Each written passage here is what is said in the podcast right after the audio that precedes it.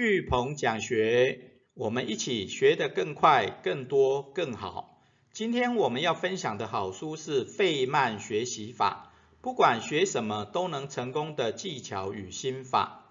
那这本书是由大陆的两个老师尹红新老师跟李伟老师，好，他们整理的费曼学习法的各种的原理、原则跟方法。好，那在台湾是由诚心出版社在今年九月一号所出版的一本新书。那这次我们要导读的方式是用一页九公流的方式来导读。好，那里面会谈到费曼学习法的五大步骤，好，包含确立学习目标，然后理解知识后产出，接下来回顾跟简化。好，那这几个方法，我们最后会用几句话来做心得的整理，好，跟触发反思的行动。首先，我们来认识一下这本书。费曼是我们世界诺贝尔奖得主，也是我们纳米技术之父。那他透过他自己的深度学习跟自我学习，好，发展出的这一套费曼学习法。那费曼学习法最主要的特色有三个啊，第一个把复杂的知识简单化啊，第二个是以教代学啊，第三个是让输出倒逼输入。那把复杂的知识简单化，就是能够将一门知识用最简单、最容易理解的方式，让小孩都明白、都理解的方式。而这最好的学习方式就是以教代学。那你就想象你要学什么新的知识，就要先想象你要教别人要怎么教到让小孩子都明白，哦都能理解，那就更能真的学到知识了。那这种以输入、以输出倒逼输入的学习方式，好会连接我们大脑原有的经验跟知识，形成新的知识体系来解决问题，达成目标。好，最后完成运用知识创造知识，好用知识改变未来的学习目的。那费曼学习法经过深入浅出淬炼整理出五大学习步骤。那首先最重要的当然是目标，好确认学习目标，然后接下来就是解出固化的四个学习循环，那包含理解。啊，理解学习的内容，输出对外传授知识，回顾深度回顾反思，简化内化吸收知识。好，也就是理解了学习大概的内容以后，就要让输出倒逼输入。好，透过对外传授知识来学到更多东西。那在这个理解输出的过程中，适时的将知识做回顾跟简化。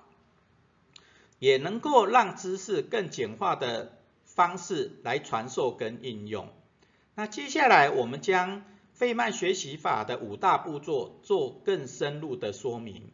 那首先第一个步骤，确立学习目标 SMART 原则。啊，确立学习目标跟设定大部分的目标都一样。啊，我们最常听到的目标设定原则就是这种 SMART 原则。那 SMART 原则就是。以 S 开头的明确的具体的 M 可衡量的 A 可达到的 R 有成就感的 Time 有时间限制的。那所谓的 S 就是明确具体的，好，就像学英文、减重、写书等目标一样。好，学英文的具体的目标就是要能够上台报告。那 M 是可衡量的。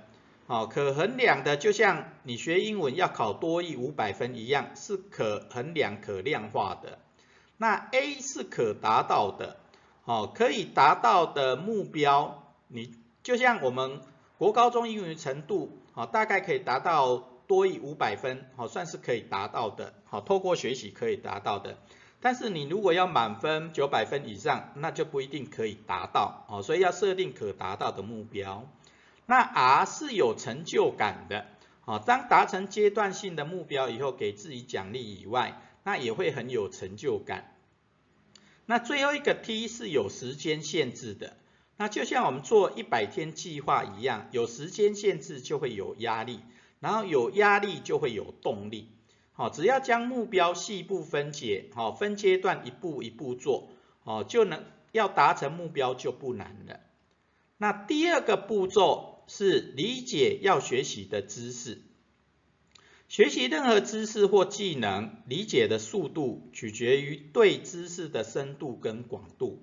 好，因此费曼学习法在这个步骤，哦，提供了五个方式。啊，第一个就是要快速获取自己需要的知识。啊，现在网络什么都找得到。啊，不知道怎么找，找不到，那就问我们的高手，哦，或问教练就最快。那第二个是掌握理解和分析知识的方法。那这个部分用我们九宫格或心智图，让知识、资讯视觉化，资讯、知识都能看得到了，就能产生连结，产生意义。OK。那第三个，建立自己思考问题的框架。那任何的问题其实都是有时间性、有空间性的。那用易经九宫格的方式。啊，它里面有阴阳、三才、四象、五行、八卦所引衍生出来的思考架构，哦，包含三才，例如说三才就天时、地利、人和、时间、空间、人。那四象包含春夏秋冬、东南西北，那这些都是属于思考架构。那这些思考架构能够让资讯、知识能够更容易的形成架构，来建构新知识，解决问题。那第四个是要形成高品质的学习笔记。那笔记除了要让自己看得懂，也要能够透过前面讲的框架，哦，来建构出新的知识框架，哦，让别人也能够看得懂。那我们九宫方格笔记所建构出来的思考框架，写出来的笔记，哦，就是一种高品质的思考学习笔记。OK。好，那最后一个第五个，为知识的输出做好准备。好，就像我们这一次导读说书用的一页九宫流笔记，除了自己做知识的整理，也能够作为输出，跟人家做分享。啊，教别甚至也可以教别人用这样的一页九宫流简报方式，好，让听的人更有系统的了解。OK，好，费费曼学习法的第三个步骤。是输出，OK，那输出不管是写书、教学、简报，都是一种输出。哦，这种以教为学的学习方法，好，能够让学习让输出倒逼输入，也是最强大的一种学习力。那输出的原则是什么？啊，一样也是有五个，啊，包含第一个场景与思维模拟。啊，这个就像不管我们在写书、教学、简报，啊，各种的输出，都可以在九宫格上写上人事时地物如何为何等类似五 W 的思考方式来思考模拟。那不同的人、不同的时间、不同的地点，也都会激发出不同的想法跟做法。那第二个语言通俗要能够易懂。那语言通俗易懂的方式，在每一次输入都要想象听的人、看的人，有可能像小孩一样第一次接触，什么都不懂，所以要用最通俗易懂的语言来表现。那第三个简洁的同时要具有深度，当然简单不代表深度，好要能透过简单的语言，让听的人、看的人。想要更深入了解或探索，才是知识输出的目的。那第四点，强化对知识的理解，能让听的人、看的人用一句话、一张图、一组关键字，就能带走所有所学的知识，用得出来，哦，那就对了。那第五点，利用分组讨论来获得回馈。啊，任何的学习有进有出，啊，才能激发出更多的想法和做法。在学习互动中，每个人都有不同的知识和经验，写出来说出来就能有更多的回馈，也能连接更有系统的知识的产出。OK，好，那接下来第四个步骤，哦，费曼学习法的第四个步骤是回顾，也就除了透过前面别人的回馈能激发出更多的想法和做法之外，自己在做输出式的学习，也要懂得避免各种学习上的问题，啊，来让学习到的东西的内容留存率，啊，能够提升，也就让我们学到的知识能学到更多、更记得住、更用得出来，哦，这就是内容留存率的概念。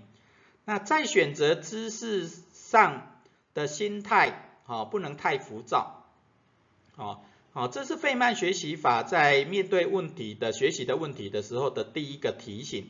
啊，也就在学习选择知识的心态，哦，不能太过浮躁。也就是你不要以为学习可以一步登天，马上学得到。啊，要能够静下来，要能够专注的学习、理解、产出想要的学的东西。那第二个是在学习的过程的行为盲目。啊，这常常就是说。很多人人云亦云，看到别人推荐的，然后大家都在学的东西，就放弃了自己正在进行的计划，啊，这样前面的累积可能就白费掉了。那第三个是不善于学习的管理，啊，这也是很多人的问题。好，那计划是用来执行的，啊，不善于管理计划，就跟着大家做一百计划做就对了。好，所以管理说实在也不难，用好用我们一百天计划来做管理就可以了。那第四个是没有自己的知识体系，好，这一个部分也是大部分人的问题。好，那没有知识体系会产生什么问题？好，因为有个人的知识体系，你就能够去做选择，好，就能够产生行动，然后就能够。做好计划的管理，好，也就是你有知识体系就能够解决上面这三个问题，OK。那最后一个第五个问题就是不看重学习的方法，很多人出了学校以后就觉得学习就暂停了，好，那学校也没有教怎么学习，OK，好，所以有些人对学习虽然有热情有冲劲，但是不得法，所以没有激发出好的学习成效。所以这更要先学习如何学习，把学习的方法学会了，那不管哪个领域就能学得更快、更多、更好了。那我们这一次的学习教练一百计划，最主要就透过一百本学习类的好书，好来让大家重建学习如何学习的基本功。OK，好，那最后费曼学习法的最后一个步骤叫做简化。也就把知识内化、吸收、简化成自己知识体系的一部分。好，将学知识内化这本书提到了五项建议。好，首先第一个，使用笔记记录知识核心要素。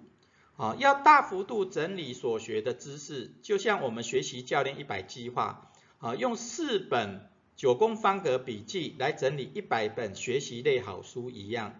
这四本笔记将会是对大家未来各种学习有大大帮助的学习知识库。那第三点是对知识要有结构化的归纳与理解。啊，运用易经九宫格思考法所整理出来的知识，都会很容易的结构化、视觉化，也能更容易的归纳跟理解。好，所以善用九宫格思考法。